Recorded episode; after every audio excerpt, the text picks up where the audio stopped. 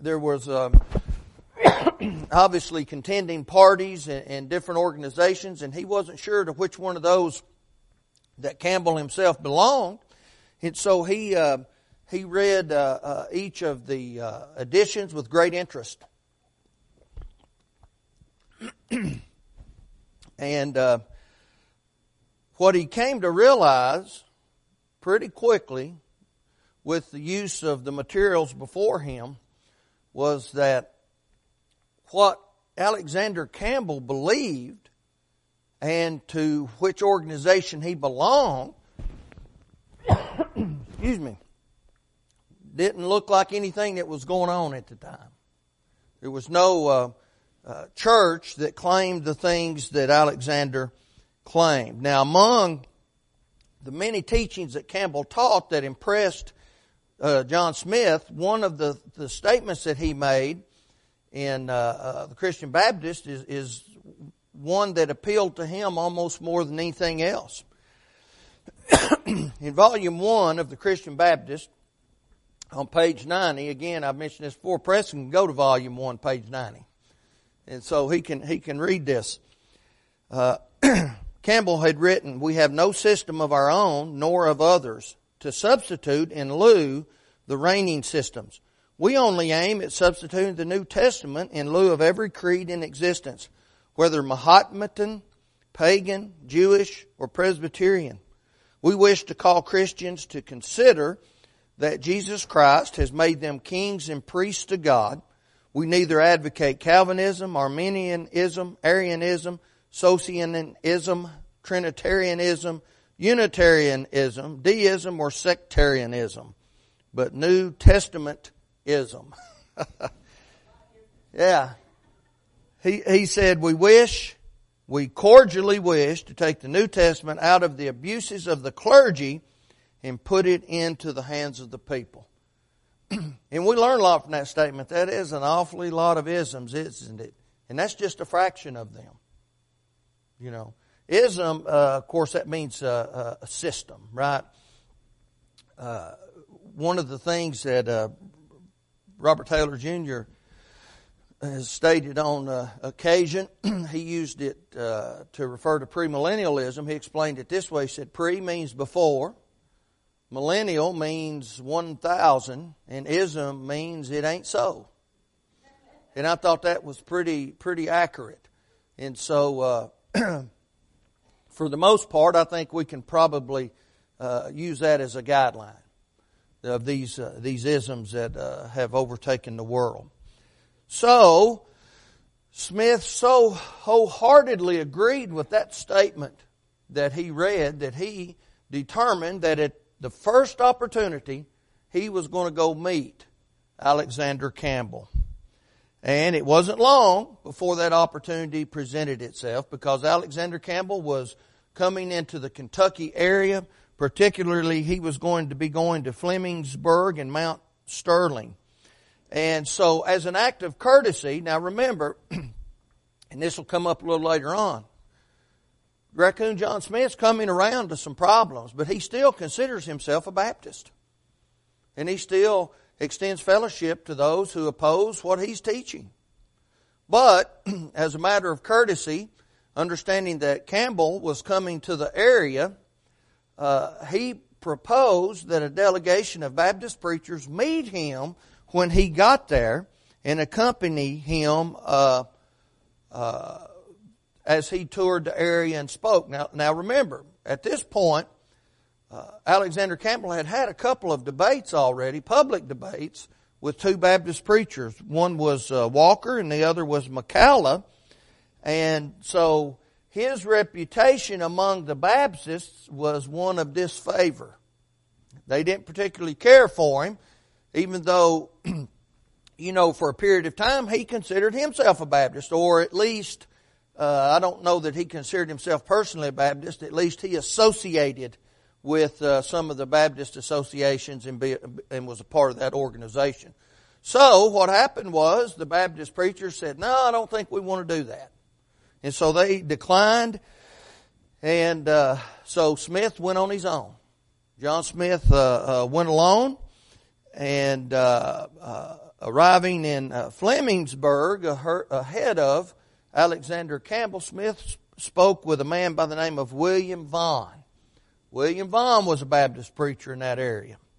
And so he asked uh, Vaughn some questions. He, excuse me, he wanted to get a little information about exactly who Alexander Campbell was.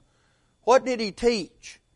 What, you know, uh, what uh, flavor of organization did he belong? And uh, Smith was very uh, uh, uh, interested in that. Now, he asked Vaughn, and Vaughn had heard Campbell preach, and he wanted to know, was he a Calvinist? Okay. He asked, was he Arminian. Arminian. Now, an Arminian, I don't know if we mentioned that already or not, but it it comes from, and it is a doctrine made popular by uh, Jacobus or Jacobus Arminius. He lived from 1560 to 1609. Now here's the thing about Arminianism. It rejects the Calvinistic idea of predestination. Okay, that's a positive. It rejects that. Uh, and it heavily influenced Methodism. Okay, of course it has got a ton of things wrong with it, but he wanted to know, is he, is he an Arminian? Well, he wanted to know if he was an Arian. Okay? Now, theologically, an Arian is a non-Trinitarian Christological doctrine, meaning they don't believe in the three person of the Godhood. And uh, uh, it asserts that Jesus Christ, the Son of God, was begotten in a period of time, okay, which is true. The Christ entered into history in a period of time, but what they fail to recognize is his full deity. Now they claim he's God, but he's a little less God than the Father. So that's a, that's a problem, okay? Uh, so we want to know if he was uh, an Arian. He wanted to know if uh, he was a Trinitarian. Well, Trinitarianism is kind of a difficult theology to uh, to really get a handle on. Okay, at first reading, and when and I can remember years ago when I began to study Trinitarianism. At first reading, I say, "Man, I'm a Trinitarianist, Trinitarianist, because I believe in three distinct persons who are God. One God. There's one God, but there's three distinct persons." Okay.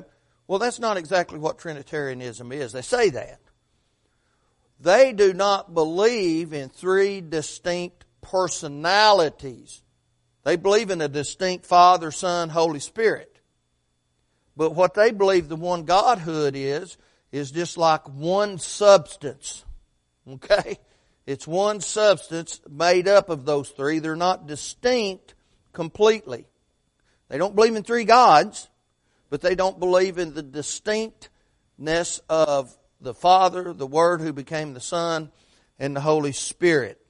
Uh, they do believe that they are three persons. They do believe they are co-equal, having a single divine nature. Uh, but they don't believe they're separate individuals. Okay, that's the, the idea of Trinitarianism. They are, uh, again, simply the same substance, and that substance they claim is unity. They don't worship Jesus, okay? They worship the Father through Jesus. Now, we're told to worship the Father through Jesus. We're told to pray to the Father through Jesus. But we worship Jesus. We worship Him, right? He is God. So they claim that they, you worship the Father, but you worship Him through Jesus. You use Him as an example of living in this world. And all the while, you are being filled with the Holy Spirit literally. Well, I've got a whole lot of problems with Trinitarianism. And once I began to delve into it and see what they really believe, I decided pretty quickly I'm not a Trinitarian. So any, at any rate, he wanted to know if, uh, if that's what he was. Well, Vaughn uh, told Smith, he said, Campbell doesn't have anything to do with any of that. He's not any of those things. And so he said, uh, Smith asked him if Campbell knew anything about the Christian experience. Vaughn said, he knew everything about the Christian experience. And so, uh, after uh, having that little conversation, Vaughn wanted to introduce the two, but it had come to the time where it was uh, uh the time for Campbell to do his uh, preaching at this particular location. They went to the home, and that's where it was was being held in someone's home, and so they sat down to listen to him preach. Campbell said at first he just wanted to sit and look at him for about an hour without hearing from anyone else. Uh, he was kind of impressed with, with his appearance. Uh, he was impressed with his confidence in his speak. He wasn't arrogant, but he was confident in what he was what he was preaching. And so he began to preach. And uh, the topic of his preaching was uh, Galatians chapter five, or Galatians chapter four, rather. Now, what he did is he outlined the whole letter, and then he particularly zeroed in on the allegory of Sarah and Hagar. And he preached. Well, he finished preaching. Uh, John Smith turned to uh, quote, Brother Vaughn, and he said, "You know, it's not a hard thing for a man to to travel 20 miles on horseback like I've done to listen to a man preach." He said, Brother, check your watch. Surely it's been longer than that. And it had, in fact, been two and a half hours. He said, Well, I don't know. He said, I was wide awake the whole time. Two hours is gone, and I don't know where it went. And uh, so it was the fact that uh, Campbell was articulate. He preached in simple terms so everyone could understand it and he used the Bible to back up what he was saying. Okay. Now, after having done that, uh, Vaughn asked him what he thought. He said, uh, uh, you know, what, what have you determined what category you need to place Alexander Campbell in? Because earlier Smith had told Vaughn, he said, uh, I can listen to someone preach after he had asked him about what is he. He said he's not in those. He said, well, I can determine it. He said, I can, I can listen to someone teach a doctrine and I can root it out to where it will end up being and I can tell you if he's an Arian or if he's a Trinitarian or, or whatever the case may be. And that's something we need to pay attention to in the present time, doesn't it? We may listen to someone preach and they may not uh, say something that necessarily uh, is a red flag to us, but if we think about it and look at it, it has a place where it has to end up, right? Uh, I was talking with a couple brethren the other day, and for instance, uh, Brother Mac Deaver, and I don't know him personally, I've just read his material. He believes, uh, he began believing in a direct indwelling, uh, a literal indwelling of the Holy Spirit. That in and of itself, you know, if that's what you believe and you don't have the Holy Spirit doing something for you, you know, I guess that's your business. Brother Gus Nichols from Alabama believed that, and I think that he kind of got this whole mess started by, by introducing that. But what, what, where does that lead us? If you have a direct indwelling, the Holy Spirit is literally inside of you, where does that lead us? We only read about one person uh, that I that I can think of in the whole of the New Testament that had the the the Spirit bodily and that was stated about Christ. Well, it's got to go somewhere because very, very seldom does uh, something like this stay in its original state. Well, if we're going to consider Brother Mac Deaver, and I think he's Urian brother, uh, he now believes in baptism of the Holy Spirit because he's got to get into you some way, right? He's got to get into you some way. And uh, so he is, uh, and he made the statement that the Baptists had it right all along. And so uh, there's a big problem there. And so we need to be able to look at something someone teaches, much like Raccoon John Smith did, and say, hey, I can figure out where this is going. So anyway, he said, uh, well, is he a Calvinist or an Arminian? Vaughn asked uh, Smith that, and he said, no, I know nothing about the man. But be he saint or devil, he's thrown more light on that epistle and on the whole scripture than I have received in all the sermons that I have ever heard before. So, why was it he couldn't ascertain? He wasn't any of those things, was he? He was simply preaching the gospel. And at that time, John Smith still didn't really have a handle on it like he needed to. And so that's why he said, I can't tell you. I don't know if he's a devil or a saint, but he has taught me more in this two and a half hours that seemed like 30 minutes than I've heard in my whole life listening to sermons. And that is, it, that is the result that we want when we teach and when we preach, isn't it? I think far too many people get caught up in uh, sounding smarter than what they probably are and wanting to impress folks with their vocabulary than of teaching the simple primitive gospel. I was in school with a with a fella, and every time he preached, he started uh, uh, going to the original language of the Koine Greek, pronouncing all the words, spending ten minutes on uh, if it was neuter, or what gender it was, it was past or present participle, it was this or that. What does that matter? Really, what does that matter? I don't speak Greek. Okay? Rather I took a whole year of that stuff. I took a whole year. I don't speak Greek. I can use a concordant or a, uh, not a concordance, a, uh, what is it? Lexicon. And I don't even use a book lexicon any longer. I've got a, a, a computer program I use that tells me what the word means. Is it important to be able to go back to the original? Sure it is. Because it's a dead letter.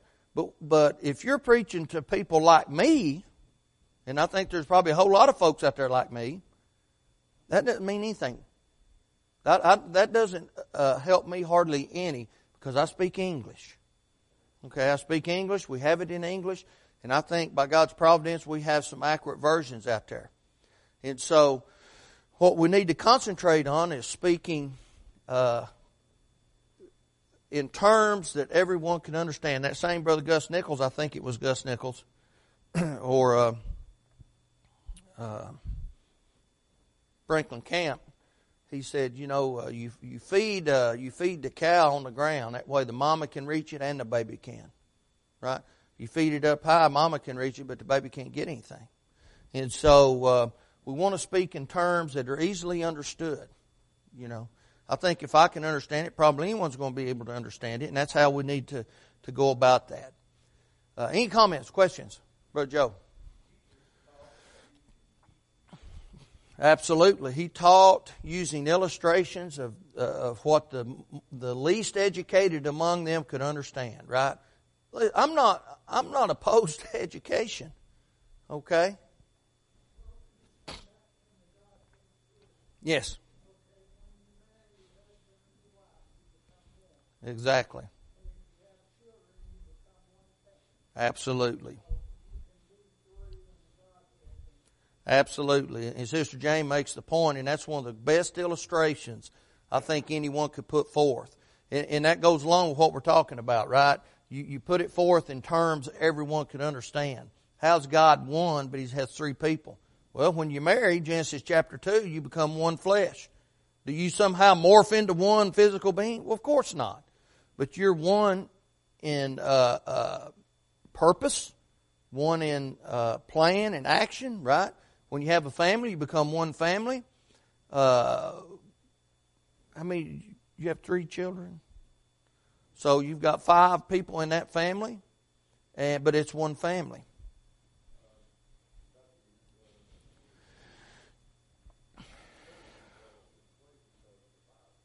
Sure. Yeah. Yeah, the, the, the, and I think that's how the Holy Spirit indwells us through the Scripture. Okay, now here's the thing: what I want to, what what what interests me, what I'd want to know. You never hear anyone talk about the Father indwelling you literally, or Jesus indwelling you literally. But the Bible says that the Father indwells you, that Jesus indwells you, that the Holy Spirit indwells you. I think what the, what the, what makes it so dangerous and what it leads to is now He's going to probably be doing something for you, eventually. You know, you're praying, you think of a Bible verse. Uh, Sam talks about. Why do you know that Bible verse? Because you read the Bible, right? You read the Bible, so you understand When we look in Ephesians 5:19, Paul said, "Be not drunk with wine wherein is excess, but be filled with the Spirit." And that's a commandment. You get over to Colossians 3:16, he says, "Let the words of Christ dwell in you richly." It's a sister passage. It, it, he's saying the exact same thing. So how does the Spirit indwell us? The words of Christ uh, are in us uh, abundantly, right? So we study, and that's how we think of that stuff. Uh, it's it's not because it's some kind of a miraculous something. You know, uh, uh, I thought of going and helping someone. You know, I was headed home. I've heard this a thousand times. I was headed home, and I thought about a particular family, and I thought, well, I'm just going to go by and pick up a gallon of milk, drop it off to them, or pick up some groceries and drop it off to them. And I've heard Christian gospel preachers in debate use these examples. And he said, I just know that it was the Holy Spirit guiding me to do that. Well, you know, if you know there's a family somewhere that could use a little help with food, why does the Holy Spirit have to tell me directly to do that when Paul already told me to do it in Galatians chapter 6? Right? Bear, help bear the burdens of your brethren. So, uh, you know, had a fellow tell me one time that uh, that uh, God talked to him directly and told him to quit lying. I said, "You're lying right now." I said, "Why does God have to do that? He already told you quit lying. Stop." Paul said, "Stop lying. Stop stealing. Right? Quit being a fornicator. Be what you need to be." And uh, so, is is God's power unto salvation, which is the Word, is it somehow inadequate and now we have to have a direct operation and God directly speaking to me and telling me to do something? Well, of course we don't. Of course we don't, Brother Joe. the Spirit led Paul to tell him that. So it already come from the Spirit, didn't it? It already came from the Spirit. Now here's what we know. We can also read in 1 Corinthians. Paul said all that stuff's coming to an end when that which is perfect uh, arrives, right? Which is not Jesus. Jesus is not a that. He's a, a, a He, the completed New Testament.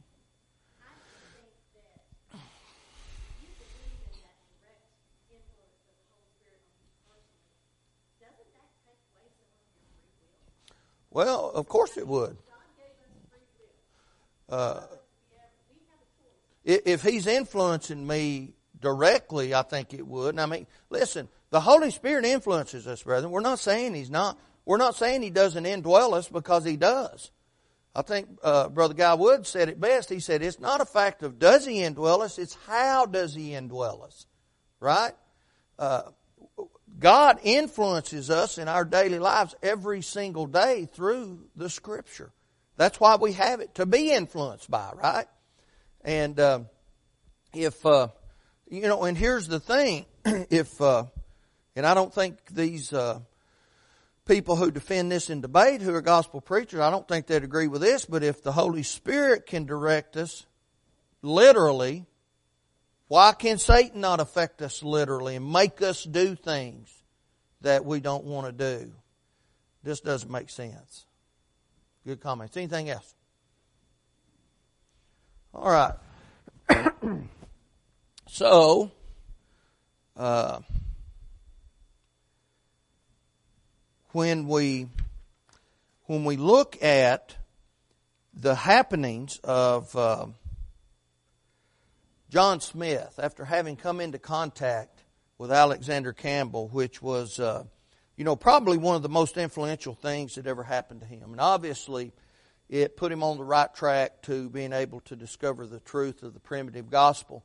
And we look back over this whole idea of what we've been studying about uh, uh, church history, and, and, I see a whole lot of providence, or at least what I believe is providence, in the uh, the things that are happening. Not miraculous, but God works in the kingdoms of men in some non miraculous way today. I don't know exactly how He does that, but uh, over time, after this uh, uh, meeting and, and, Smith listening to uh, this sermon, he accompanied Alexander Campbell as he went about the state of Kentucky preaching. He would listen to him, They would spend time in a home together, and he would question him and ask him, and and he was uh, he was learning the, some of the very necessary things he needed to know from Alexander Campbell, who had himself come out of Presbyterianism, and so uh, his uh, uh, understanding became very clear upon leaving the company of Alexander Campbell, and he was excited and he was zealous, and so he made a determination. He said, I'm going to uh, devote my life to preaching the gospel of uh, uh, the New Testament. And I'm going to preach what the New Testament says.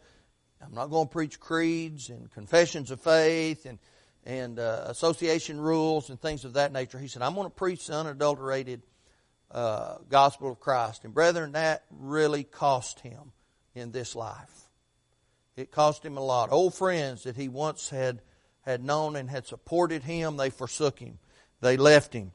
Uh, all those uh, Baptist preachers who thought very highly of him at one time began to look upon him with suspicion that now he's doing something wrong. And uh, uh soon, uh, the the storm of controversy finally hit him. And we alluded to this earlier on. He was brought before the association, and he, they declared that at least two or three times, and usually in his own home, though, but at least one time publicly, he didn't read from the King James Version of the Bible, brethren. He read from that Campbell translation that took out the word baptize and Baptist, okay, uh, and and and translated it properly. Immersion. Immerser, right? John the Baptist is John the Immerser. Why was he called John the Baptist? Because he baptized people, right? We could call someone that today, I guess. Uh, you know, uh, we've had, uh, I think when we get over to it, we're going to notice we, you could have called Raccoon John Smith a, Baptist because he baptized a whole lot of people. But so they brought him, brought charges up on him, and accused him of doing all these terrible things. And uh, uh, they would not give him an opportunity to speak in defense of himself. They just said, "Look, we're going to give you a year. You go back, you think about what you've done, you get your head right, you come back and change your views, and then we'll uh, accept you back into fellowship." It was almost uh, like uh, being placed on probation. But they wouldn't even let the man speak for himself. now, let's talk a little bit about uh, binding things that shouldn't be bound. My view of Christianity when it comes to something that is a little questionable is one where I say, well, I'm going to take the safe route. Okay, I'm going to make sure that may be okay, but I'm not sure about it. So I'm going to take the safe route. It's not going to hurt me the other way. A lot of people aren't that way. Okay, I think probably most Christians are. Uh, but let, us look at something uh, as simple as uh, what they brought charges up on John Smith, not using the King James version of the Bible. I, I, I, for the most part, use the King James version of the Bible. If I use a modern translation, and, and I do sometimes, uh, I'll use the New King James. But does that mean that uh, you're going to go to hell if you use another translation? I, I've got them all, brethren. I use all of them. Now, here's the question. Do we need to be careful what we use publicly? Of course we do. Of course we do. If we use the NIV publicly, you get over to Romans chapter 10, look, you're saved by faith. Period. Okay? Now, does that mean everything in NIV version is wrong? Well, it's very contradictory because it probably does Acts 2.38 better than any of them. Okay? But we need to be careful what we use publicly. Okay? Uh, the, there are a lot of good things about a lot of the modern translations. If I were going to pick a modern translation, uh, I would pick the New King James Version, but does it have issues? Sure it does. You get over to uh, uh, Matthew 19, and uh, wh- what are the grounds for a divorce and a remarriage? Fornication, right? A person who their spouse has committed fornication, and that means illicit sexual intercourse with someone, obviously not your husband or your wife, right? And so, uh, the New King James says uh, sexual immorality. Is sexual immorality always fornication? Fornication is sexual immorality, right? But so are a whole lot of other things that's not fornication. It's kind of like Levites and priests. All priests are Levites. But are all Levites priests? Of course not. Okay? So that's an issue in the King, in the New King James. I feel like if they took care of that, that may be the best uh, uh, version out there. Okay? But the King James has some problems.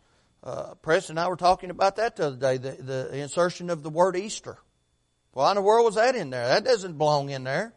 Should be Passover, right? There was no Easter when, uh, during Paul's day or Christ's day, there was no Easter. Passover, right? Passover. Uh, you know, and, and, then of course the, the, the, some of the, the words they use, uh, kind of archaic. That doesn't necessarily bother me, but there's some issues. When you hear the word prevent, what do you think of? Stopping somebody. That's not what it means in the King James Version of the Bible. It means to go ahead of. You pre, before, go ahead of, prevent. That's what it means. Okay?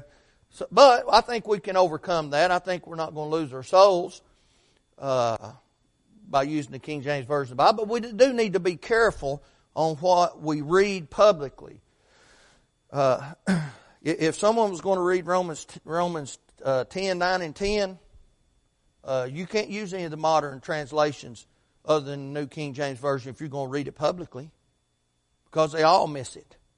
They all miss it, and it's a faith only. It's what the, what the what that translation teaches. So we can't read that publicly. Do I read it? I, I read all of them, but I know what I know what to use when I'm teaching someone. Okay, brother Joe. Conversation, yeah, your lifestyle, how you live, right? Uh, so, uh, uh, you know, conversation. We talk about conversation. We're talking about having a talk with someone. We're communicating, right? Well, what does the faithful wife, Peter, say? She can uh, convert her non-believing husband by her chaste conversation. Not, not by her polite discussion she has with him, by her godly lifestyle.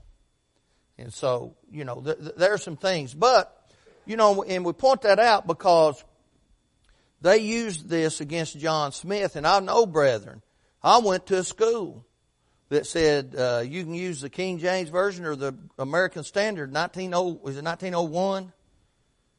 Well, I don't care at all for the American Standard 1901 version. It's difficult to read. Uh, someone said it was the, the, the best, the closest to the Greek, and it may very well be, but it's very, it, you know, it's very short on the English. And so, you know, I speak English. Uh, they wouldn't let us use the, huh? Yeah, they wouldn't let us use the New King James Version. I like that version. But I know that when it says sexual uh, uh, immorality, that almost 100% of the time it needs to say fornication. Okay? And if you know that, well, you can, you know, uh, make the correct adjustments. Any comments?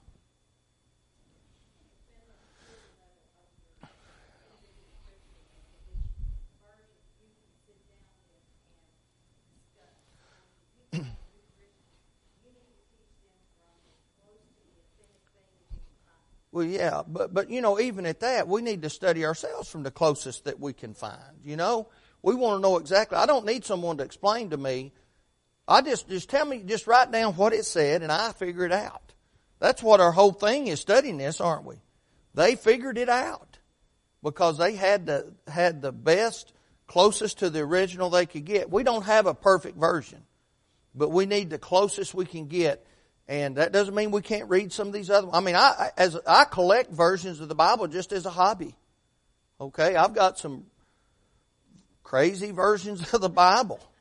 You know, have you ever heard of the Cotton Patch? I've I've got a Cotton Patch New Testament. What the all that they've got of it it, I debated on whether even to buy that thing or not. Because, uh, you know, I thought, man, I don't know if it's right for me to even purchase this. But what they do, they place Paul and some of the other people in, in Alabama doing their work in Alabama. It was, the purpose was so southern folks could understand it, like we're stupid, you know. Uh, Joseph and Mary, instead of going off to Egypt, when Herod was murdering uh, the the males two years uh, old and down, they went they went into Florida, out of Georgia. You know, and so I I, I kind of was at a crossroads. I said, "Boy, I don't know if I'll even buy that." I'm not buying it to study out of, but I did want to know exactly what all it said. And just as a pastime, I collect versions of the Bible. Maybe I shouldn't have bought it. I don't know. But anyway, I've got a copy if you'd like to look at it. but, uh, you know, the thing is, they're, they're telling Raccoon John Smith, you can't, you got to use the King James Version of the Bible. Now, I don't know what all was around at that time. You know, some of the older ones that, from which the King James came from. But when someone says the King James 1611, I, I use that. You can't even read that document. You can't even read it because none of the letters look like what we use. It's written in Old English. None of us have a, I mean, we might own one, but none of us use a King James 1611. You can't even read it. And so there's been a lot of changes over the years to different things. But we need to use good sense that uh, use the brain God gave us and understand what He wants us to do and uh, we want to stick as close as we can. So I don't think they had a point because I think probably uh, in a lot of ways uh, Campbell's version was better, uh, but you know they didn't like him using it. Any other comments, questions? Okay, we're going to uh, uh, pick up with John Smith on his return home from this castigating that he received from the association, and some things are about to change in his life uh, that are going to make a huge impact on Christianity in the United States. Thank you so much.